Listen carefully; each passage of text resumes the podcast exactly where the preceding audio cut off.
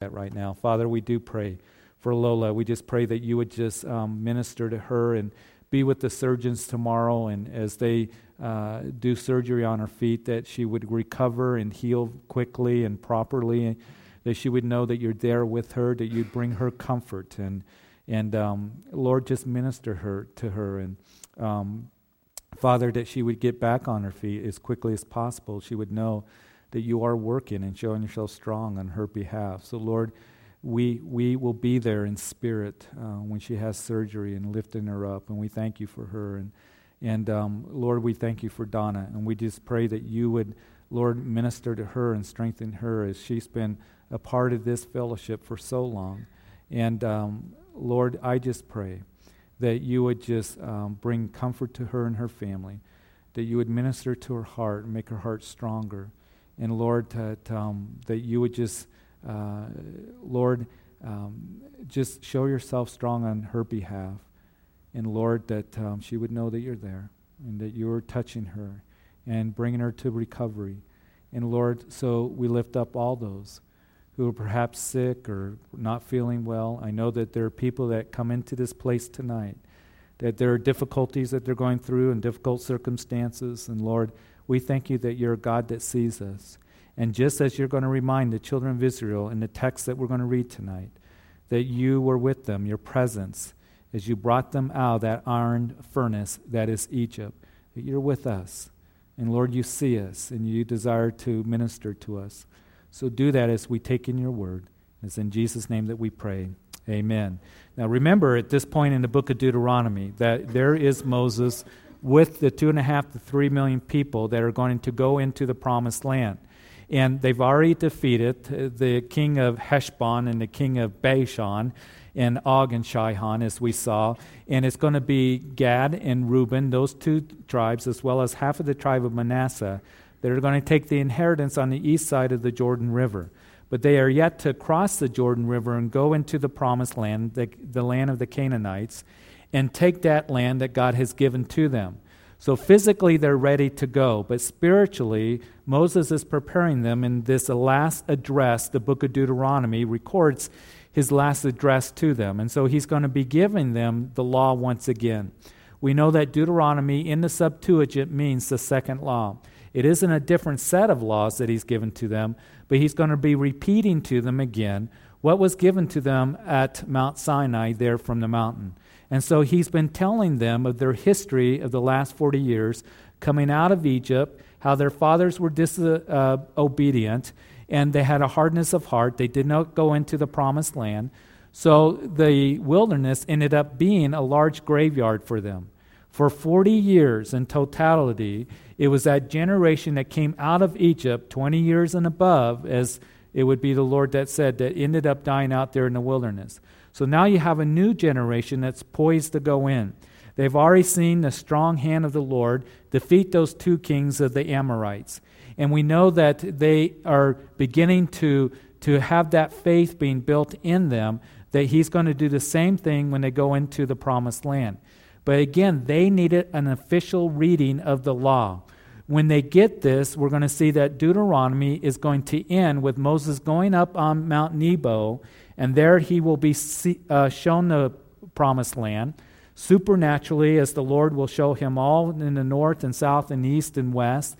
The Lord had said, Moses, you're not going to go into the promised land. We're going to see this again mentioned as we continue in chapter 4 here. But Moses, I'm going to show you the land. And Moses dying on Mount Nebo on the east side of the Jordan River. We know that the children of Israel would then mourn for about 30 days, and then they're going to go into the promised land when they cross the Jordan River, the first thing that's going to take place when you read the book of Joshua is they're going to be circumcised. There needed to be a cutting away of the flesh before there was victory in the spirit. So again, the Lord is preparing them spiritually for what is about to happen. He's growing them in their faith. He wants them to walk by faith, not by sight. Because if they walk by sight, what's going to happen? They're going to see Anakim, aren't they? They're going to see the giants that they were so fearful, that is, their fathers before and they would not go into the promised land. Hey, there's Anakims that are in the land, there's giants, and they have walls that go to heaven, and they're everywhere. And so we can't go into the promised land. And the Lord has given them a specific promise that I'm going to keep my promise that I gave to Abraham, Isaac, and Jacob. And that is, I'm going to give you this land. And the covenant that I made with them, I'm going to keep. So I'm going to drive out those inhabitants. I'm going to give you a good land. Now, one of the themes that we see here told to us in Deuteronomy that we're going to see over and over and over again is that he's going to say, You have seen my faithfulness in bringing you out of Egypt.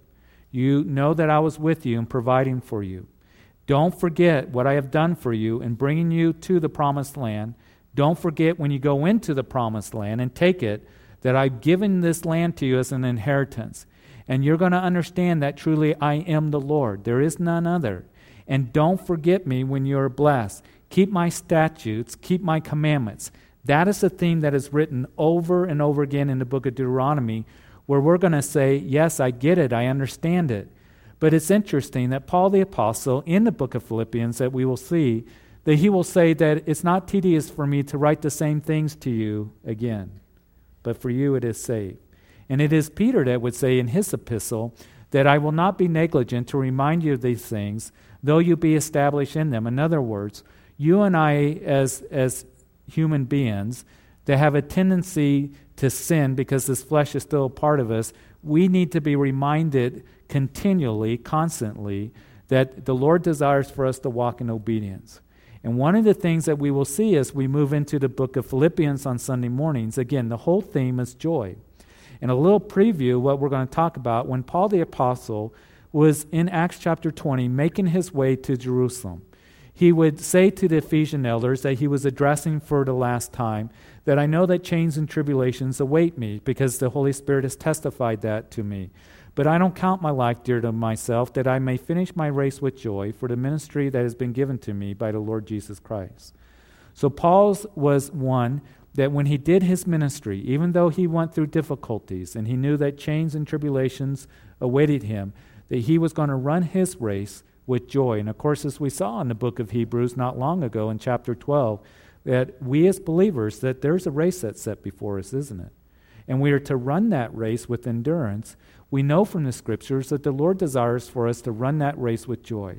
He desires for us in our journey, in our life, to take us into the promised land. And again, as we talk about going into the promised land, there are many pastors and teachers I've heard that it speaks of heaven. It doesn't speak of heaven. It speaks of that abundant life that Jesus spoke of when he said, I came to give you life, and life abundantly, that life of blessing, that life of peace and joy and direction and all of that that the Lord has for us.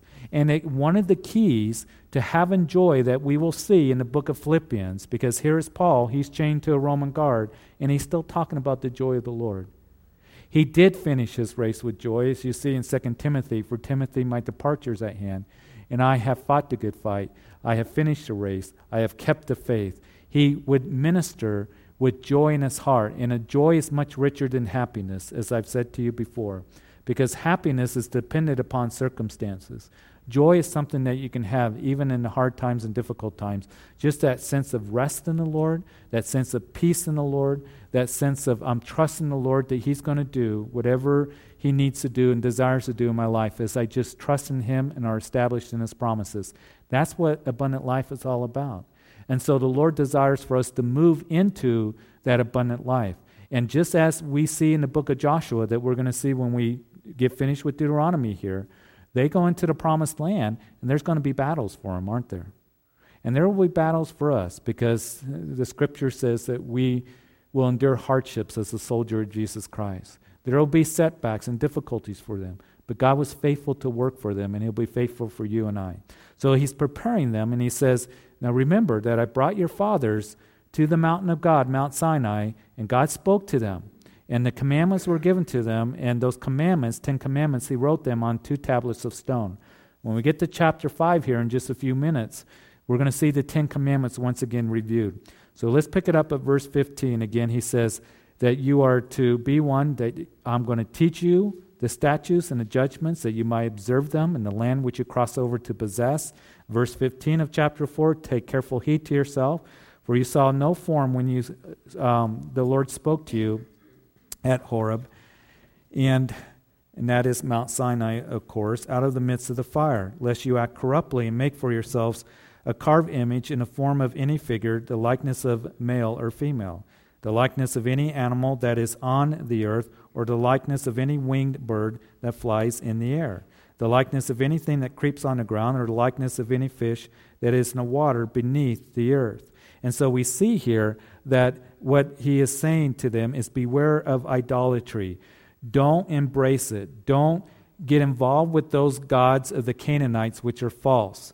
Don't make carved images before you. He goes on and says, verse um, 19, and take heed lest you lift your eyes to heaven, and when you see the sun, the moon, and the stars, and all the host of heaven, you feel driven to worship them and to serve them, which the Lord your God has given to all the peoples under the whole heaven as a heritage. But the Lord has taken you and brought you out of the iron furnace, out of Egypt, to his people and inheritance, as you are this day. Don't get involved with carved images. Don't worship those false idols. Don't look up to the stars and to the moons and to the sun and begin to worship them as well. And of course, it would be later on in their history, particularly after the days of Solomon, that when the nation split, that they would be involved in idol worship and false gods we know from the book of Isaiah, from the book of Jeremiah, that they had uh, those idols that were um, dedicated to the sun god and to the moon god. So they were into all of that. And so they did not take heed. And one of the things, again, that we will see repeated over and over again is take heed. Take heed to yourselves. Take heed to yourselves. And in that, what the Lord is saying is not focus on yourself, but take heed. Make sure you're paying attention. Don't forget these things. Make sure that these things get down into your heart. And we know that in the New Testament, oftentimes we are told to take heed to ourselves. I can't help but think about when Paul was writing to Timothy and giving Timothy instructions. Of course, Timothy being the, the young disciple of Paul. And Paul would say, Oh, Timothy, take heed to yourself, and then minister to the flock of God. In other words, you pay attention to yourself spiritually, that you're staying close to the Lord, that you're walking in obedience, that you are doing those things that the Lord would have you to do. And as you are doing well spiritually, individually, then you can minister to others.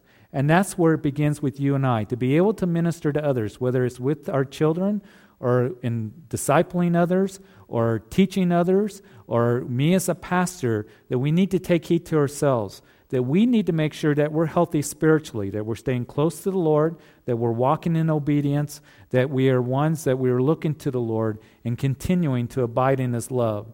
And so, as we do that, then we're going to be effective in being able to minister to our children, be effective in ministering to small groups, to the children in the children's ministry, to home fellowships, whatever it might be, me as a pastor, if we take heed to ourselves, first of all. So, it's important for us to learn what's being said here as we go through the scriptures and then not only learn it but get it down into our hearts. And one of the things that we see that people will say that the book of deuteronomy it's all about the law it's all about the law.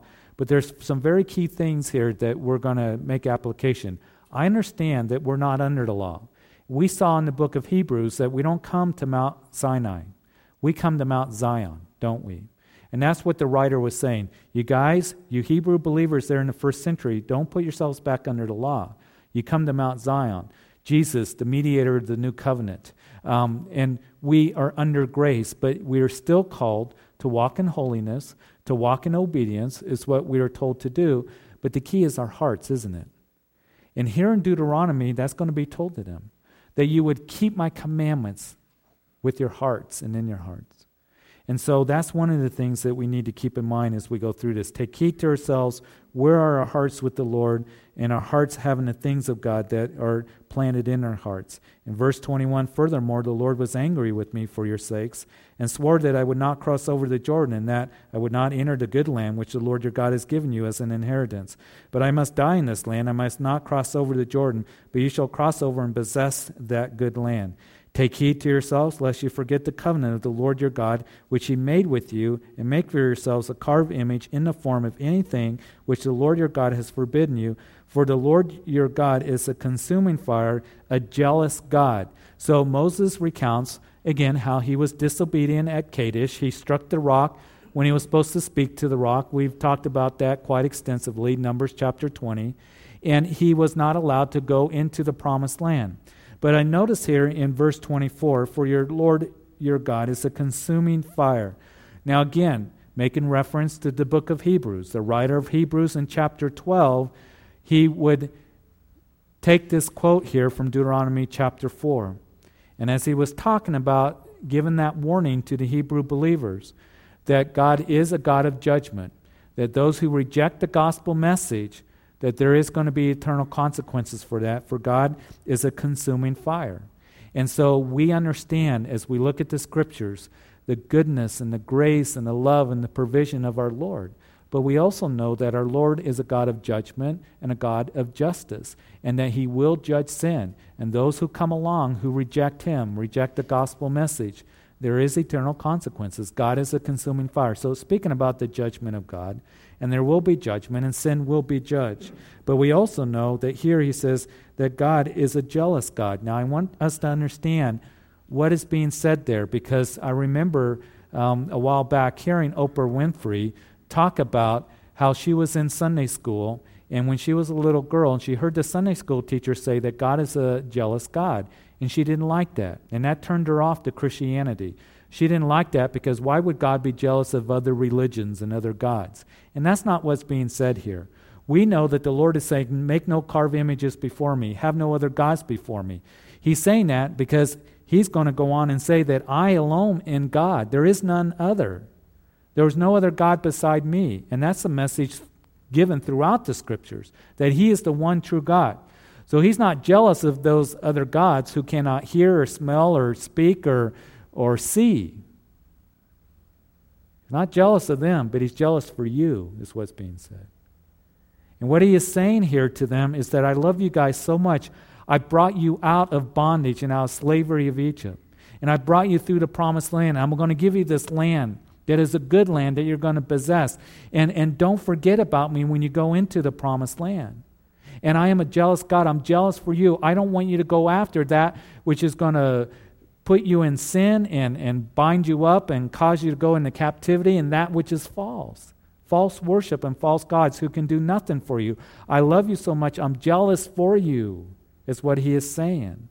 I am not a wimpy God that's going to be pushed around with your own ideas and your own ways. So here are my statutes, and here are my commands to follow after me. And it's true with you and me. He is jealous for us. He doesn't want us to go off into sin. He doesn't want us to just come up with our own ideas of what God is about. He declares who He is in His Word, in His ways. And we are to take that and believe it and ha- again, that we are to walk in his ways, that understand that he alone is God, and he's jealous for us, and he does not want us to get involved in sin or that which is false or that which is going to harm us.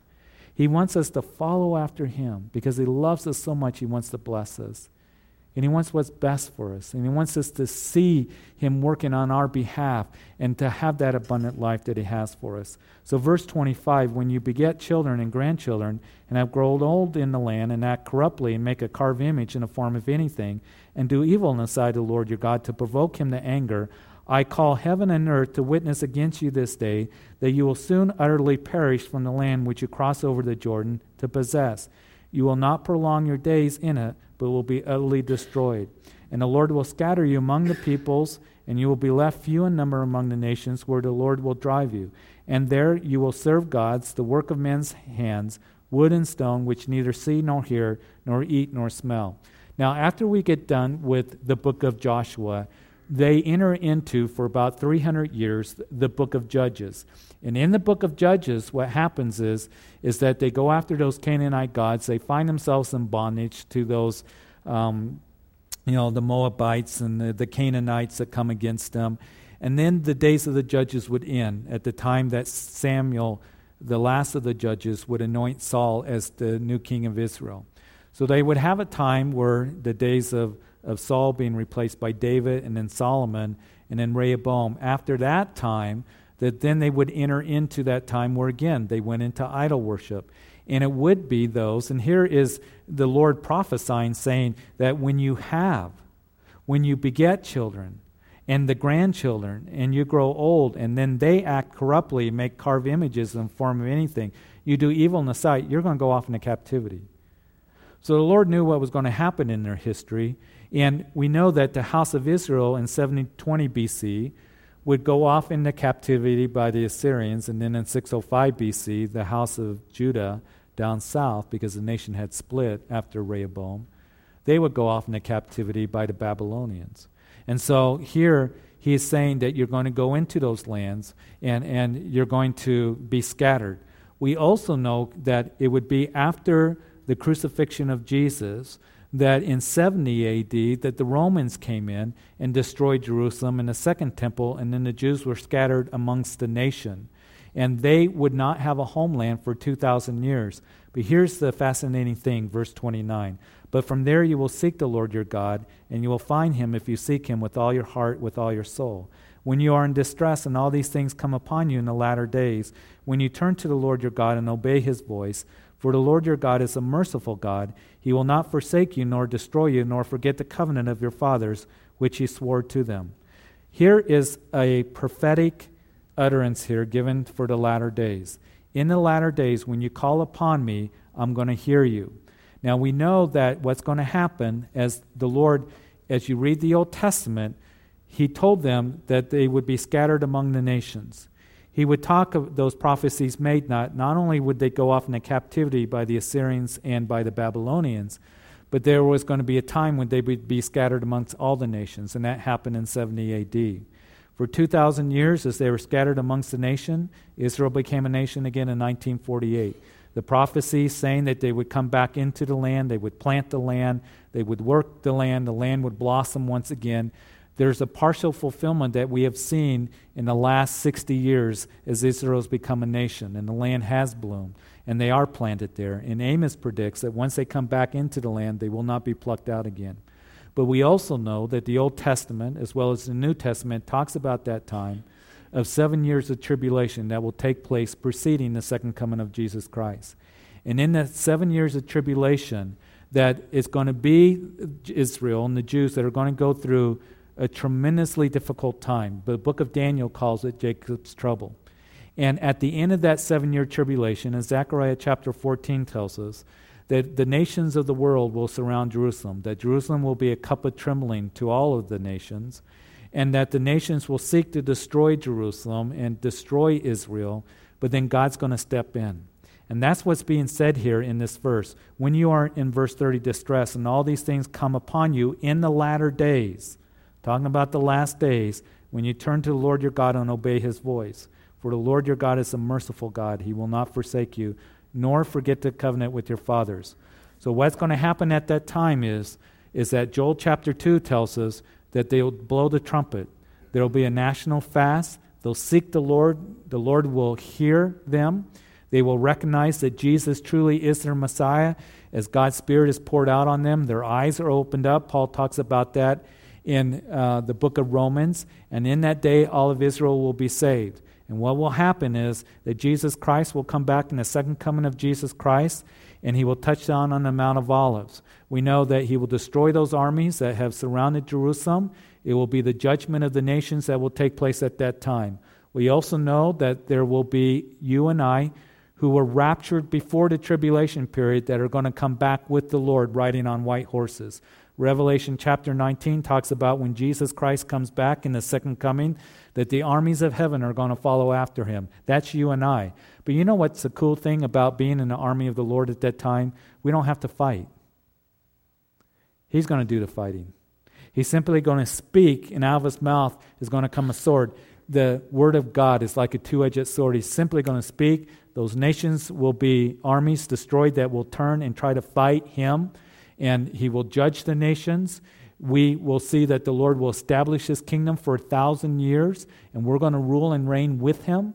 And then also there's the restoration of Israel. That's the covenant that's being spoken of here. The Lord said that I'm going to give you this land, and it's a perpetual covenant and it's going to be something that I'm going to keep. And you see all those promises of the Old Testament here and through the prophets, particularly when you get into Isaiah and Jeremiah and Ezekiel, that speaks about that final restoration of Israel. That's why in the book of Acts, chapter 1, when the Lord ascended, that it was the apostles, the disciples, that were asking, Are you going to restore Israel at this time? They were expecting that. And so here we see that that um, prophecy is given to them even um, 3,500 years ago, it was given to them before they came into the promised land. And verse 32. Uh, one other thing I'd like to mention. I do want to mention that God is a merciful God. And he says, When you call out to me, I will hear you. And it does remind me so much of Jeremiah chapter 29, when Judah did go into captivity. And Jeremiah writes a letter to the captives that were in captivity in Babylon. And he's writing a letter to them because they're wondering is God through with us? Is God done with us as a nation? We have sinned, we're off in captivity. And Jeremiah would write them a letter and said, This is what the Lord says to you. For I know my thoughts I think toward you, says the Lord. Thoughts of peace and not of evil to give you a future and a hope. And then you will call upon me and go and pray to me, and I will listen to you. And you will seek me and find me when you search for me with all your heart. I will be found by you. Just as he says here in Deuteronomy chapter 4. And I want to say this if there's anybody that's here tonight and you feel like that, you know what, Lord, I've blown it and I've sinned and I've fallen short of what you want me to be, I know that. And sometimes we can wonder, Lord, are you done with me? Are you through with me? I want you to know this that the Lord is merciful. And as you turn to Him and as you repent and as you call upon Him, His love is there, His forgiveness, He is merciful. He hears you, desiring to draw you to Himself.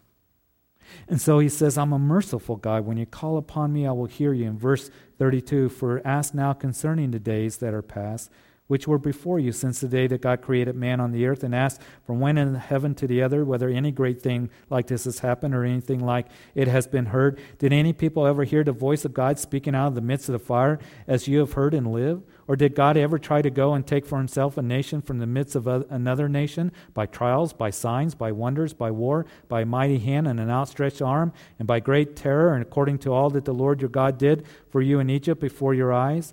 To you it was shown that you might know that the Lord himself is God. There is none other beside him. And so what we see here is being told to them Has anyone else, any other nation experienced what you guys have?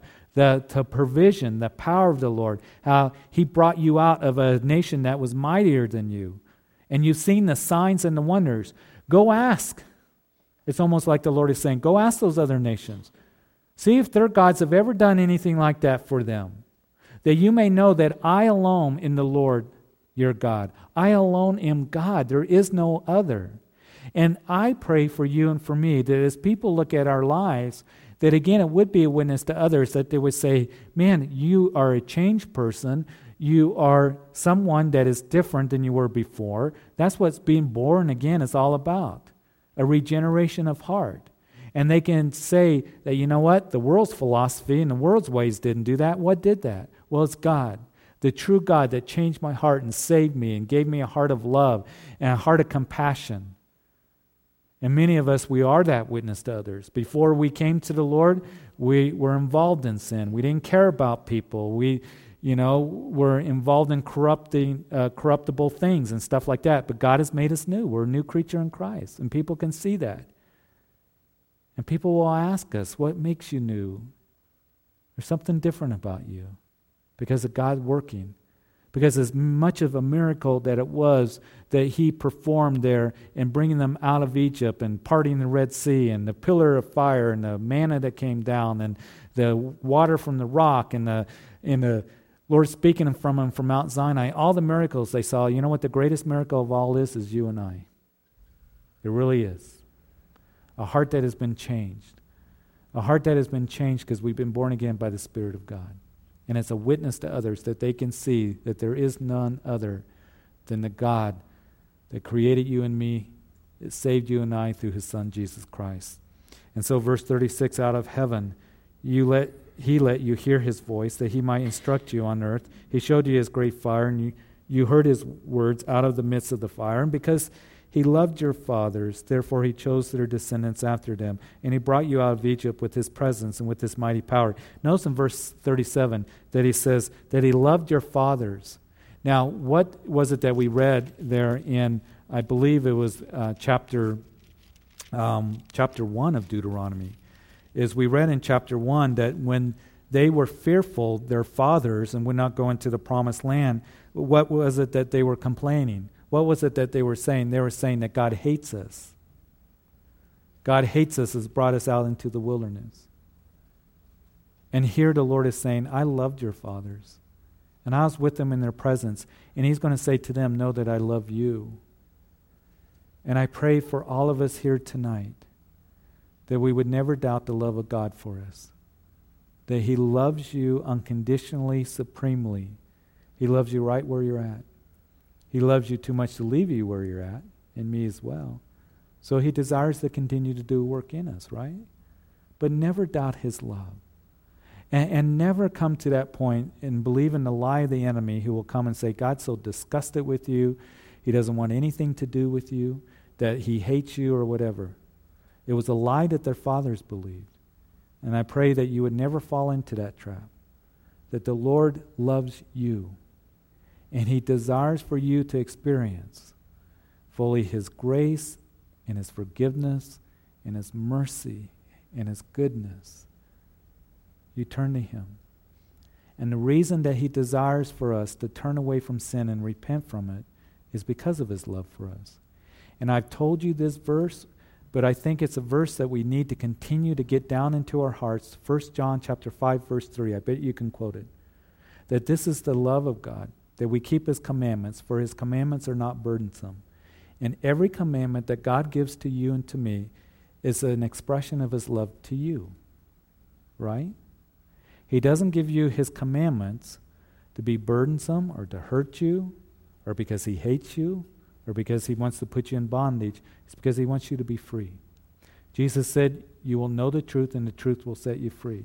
That you can experience that abundant life, that you can experience the joy of the Lord, that you can have the strength of the Lord, that you can walk in his wisdom, that you can walk in his understanding. So every commandment that he gives to, you and I is an expression of his love. So every time that we talk to somebody, we give them the truth of God's word. We give them the commandments and God's ways. And in you doing that, you are expressing God's love to them. You are showing them God's love. And that's important for us to understand.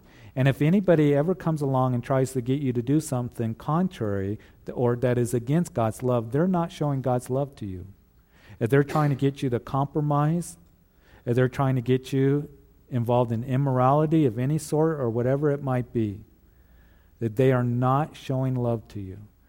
So, this is the love of God that you keep His commandments, for His commandments are not burdensome. He wants you to be free.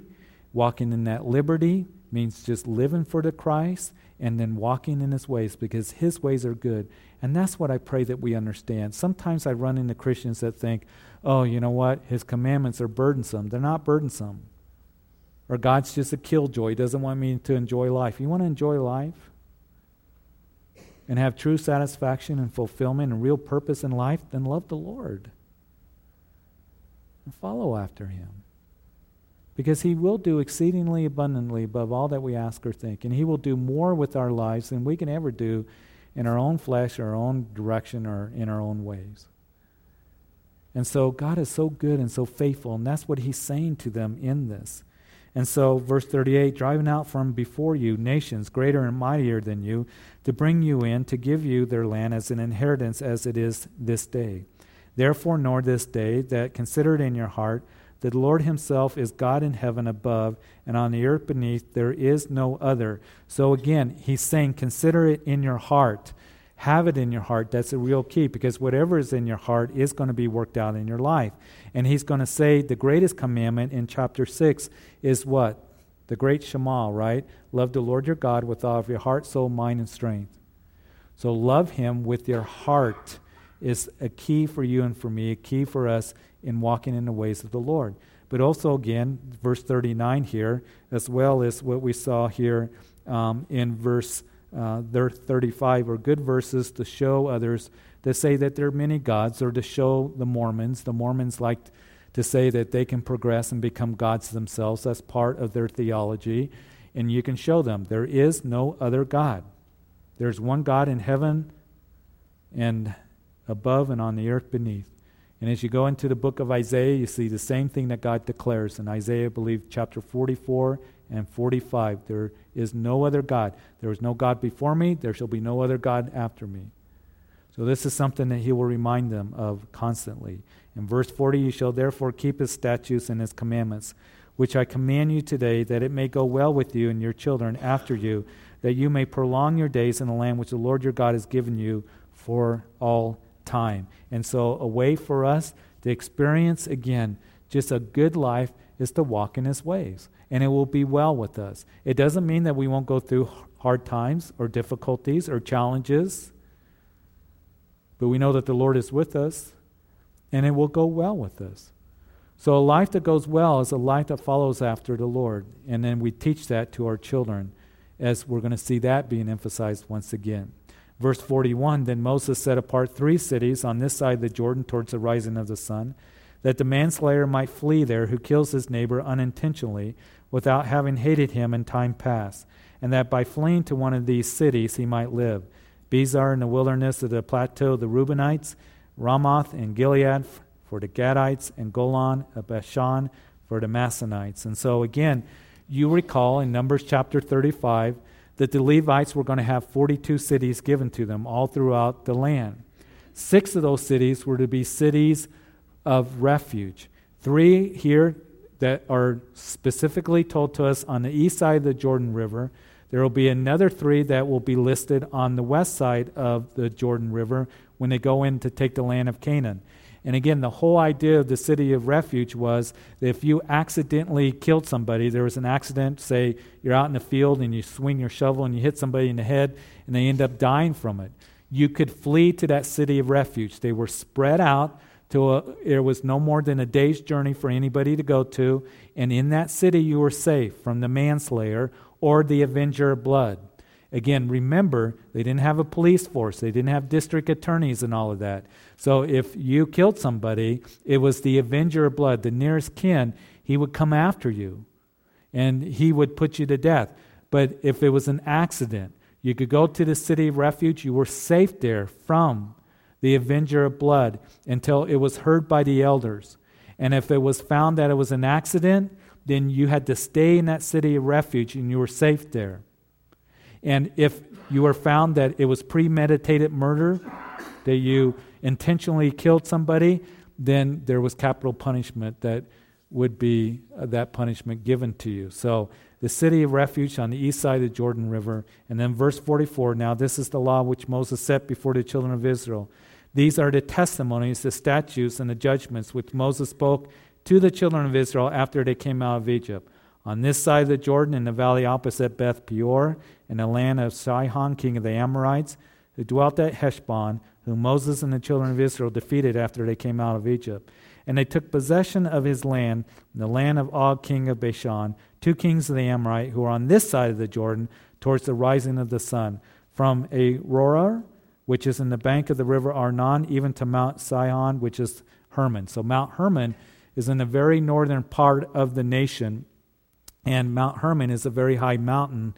And just for a little reference point and a little side note for you, Mount Hermon is where the Mount of Transfiguration happened, where Jesus was transfigured and Peter, James, and John saw it, and Peter would say, Hey, it's good for us to be here. Let's build three tabernacles. That was on Mount Hermon. That was a high mountain. You go there today, and it's the highest point in Israel. They even got a ski area up there because they get snow up there. Also, they got a big military base where they look right down into downtown Damascus, Syria.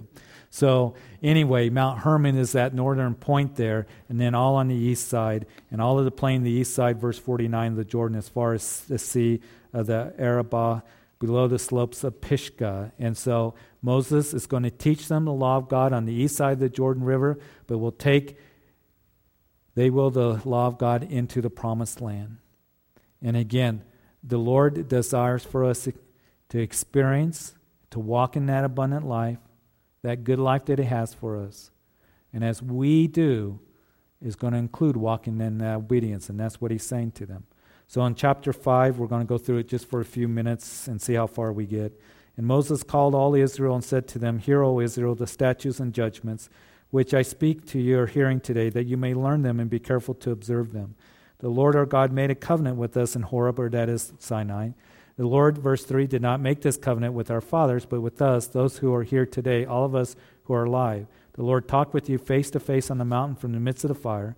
I stood between the Lord and you at that time, and I declared to you the word of the Lord, for you were afraid because of the fire. You did not go up to the mountain.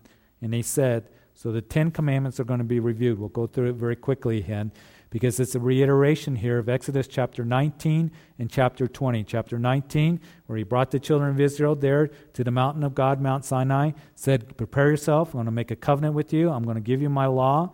And so that's where God would speak from the mountain, and he would give them the law of God. The people were terrified because it was an awesome sight the smoke, the, the lightnings, the thunders, the voice of God, but also those commandments written on two tablets of stone. And so, as we go through these commandments here very quickly, I am the Lord your God, verse 6, who brought you out of land of Egypt, out of the house of bondage. You shall have no other gods before me. So, commandment number one, of course, is that to have no other God before me. See, here's the thing for us God demands more than God just to be added to our lives. We don't just add Jesus to our lives, we give him our lives. Okay? There's a big difference. We give him our lives. And we're to have no other gods before him. And you shall not make for yourselves a carved image, any likeness of anything that is in heaven above, or that is in the earth beneath, or that is in the water under the earth.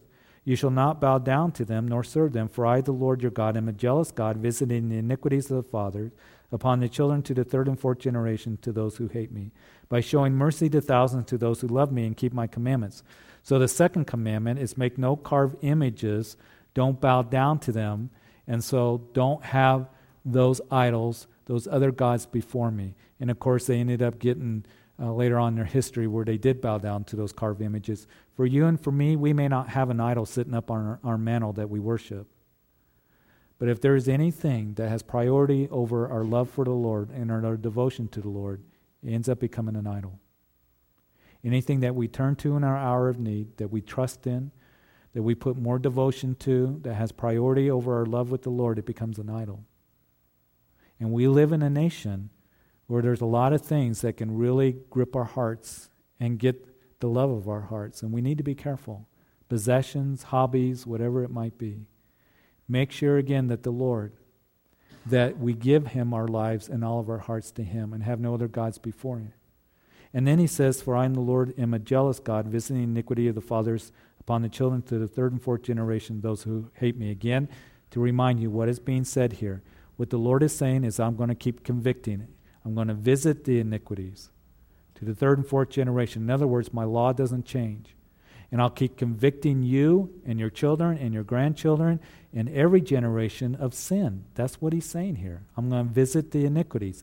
Now, there are those who will come along take this verse, completely take it out of context, and they'll start talking about generational curses. Matter of fact, I talked to somebody on the phone that wasn't long ago, just about a couple months ago, and they were telling me about somebody they were concerned about. And I asked them, I said, you know, what's going on? Well, I believe that they have generational curse. And I said, what do you mean by that? Well, the scripture says that um, I, the Lord your God, am a jealous God, putting the iniquity of the fathers to the children, third, fourth generation. I said, that's not what the scripture says. It doesn't say that he puts the iniquities on, he says he visits the iniquity. And what he's saying, he's convicting you of sin. Now, I understand that we can learn and we pick up things, and it can be bad things from our parents and our grandparents. But the Lord isn't the one that has the Godfather mentality of, I'm going to get you because of what your father did and your grandfather did, and I'm going to curse you because of what your father did and your grandfather did. And it's in the book of Ezekiel that we see that Ezekiel would say, The Lord says that the proverbs that you guys have, that it's our father's fault, and we grind our teeth, and we're in the mess that we're in because of our fathers. He says, That's no more is to be uttered in the land. In other words, you are responsible for your sin. And you're going to stand before the Lord for your sin. Now, for you and I who are in Christ Jesus, Jesus took the judgment for you and for me. And we are free from all of that by the power of the Holy Spirit. So, generational curses is something that is not biblical. And there are those who will come in and they'll say, Well, you're a sinner because of generational curses, and you're cursed because of your dad and grandfather. Again, I understand that the home we grew up in can affect us a whole lot. But when we come to Jesus Christ, we're free. We're free from the penalty of sin, and we, as we submit our lives to Him, free from the power of sin, and we are responsible for our conduct and what we do before the Lord. So don't grind your teeth. The Lord will give you the power to be free from those things. And I don't want to minimize hurt that perhaps you've gone through, or a difficult childhood or a difficult home you grew up. I understand that those things can be harmful and hurtful. I don't want to minimize that, but you are free. Do you understand that? You are free to live for Christ and to have a heart of love and to forgive and to move on and to put that stuff under the blood of Jesus Christ. And to live for Him. And feel the conviction of the Lord when we do sin, because the conviction of the Lord is always to draw us to Christ, not to push us away. What pushes us away is the condemnation of the enemy. And so he's going to visit the iniquity. Jesus is the same yesterday, today, and forever. His law doesn't change, his word doesn't change. He will keep convicting generation after generation. That's what is being said. And have mercy to thousands of those who love me and keep my commandments. Verse 11, you shall not take the name of the Lord your God in vain. And so we shall not do that. And the Lord will hold him guiltless who takes his name in vain. Verse 12, observe the Sabbath day to keep it holy as your Lord your God commanded you. Six days you shall labor and do all your work, but the seventh day is the Sabbath of the Lord your God in it. You shall do no work, nor your son, nor your daughter, nor your male servant, nor your female servant, nor your ox, nor your donkey, nor any of your cattle, nor your stranger who is within your gates, that your male servant and your female servants may rest as well as you. And remember that you were a slave in the land of Egypt, and the Lord your God brought you out there a mighty hand, and by an outstretched arm. Therefore, the Lord your God commanded you to keep the Sabbath day. And so, the Sabbath law given to them, again, we've talked about the Sabbath and the church and what it means. The church is not under the Sabbath law. Don't have time to go into it tonight, but we talked about it. Exodus chapter 20. As we've gone through the book of Exodus, very clearly, we know that Paul would say that one man esteems another uh, one day above another, one man esteems every day alike. You be convinced in your own mind. If you hold the principle of the Sabbath, Sabbath day, a day where you rest in the Lord and you reflect in the Lord, praise God. That's a good thing. But we are not under the Sabbath law. Let no one judge you concerning Sabbaths, is what Paul would say in Colossians chapter 2. So you can get those studies and um, you can look at that again very carefully. We covered that very extensively. Honor your father and your mother as the Lord your God has commanded you, that your days may be long, that it may be well with you in the land which the Lord your God has given you. Paul would say in Ephesians 6, he would repeat this, that we're to honor mother and father. Do not murder, do not commit adultery. Jesus would give the true meaning of that, right? He says, if you're angry with the brother in your heart without a cause, you've committed murder. If you lust after another in your heart, you committed adultery. You do not steal. Ephesians chapter 5 tells us that we are to steal no longer, but to work with our hands. You shall not bear false witness against your neighbor. And what that means is, is you're not to be gossiping, bearing false witness, slander, lies, gossip, t- tale bearing. You know what tale bearing is? Is when you repeat what is said over and over again. I'm going to tell them, I'm going to tell them, I'm going to tell them, I'm going to tell them. That's tale bearing. It's all spoken against in the New Testament. And you shall not covet your neighbor's wife, and you shall not desire your neighbor's house, his field, his male servants, his female servants, his ox, his donkey, or anything that is your neighbor's. Do not covet. That's one of the big ten, but I think one of the things that we can do in our society is we can covet. I want this what they have. I want that what they have and we can covet. And Jesus specifically warned his disciples, Beware of covetousness, and we need to beware of it. And these are the words the Lord spoke to all your assembly in the mountain. From the midst of the fire, the cloud, and the thick darkness, with a loud voice. And he added no more, and he wrote them on two tablets of stone and gave them to me.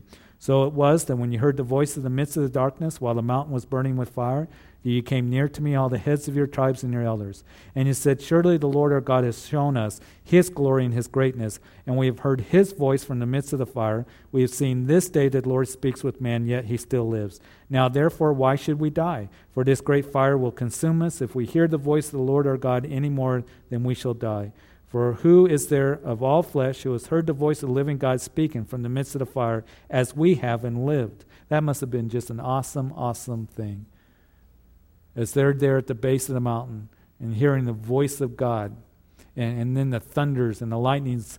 And I think it was the divine lightning and thunderings that was going on. And the mountain shook, and smoke came from the mountain. Again, telling us of Exodus chapter 19 and 20 what took place.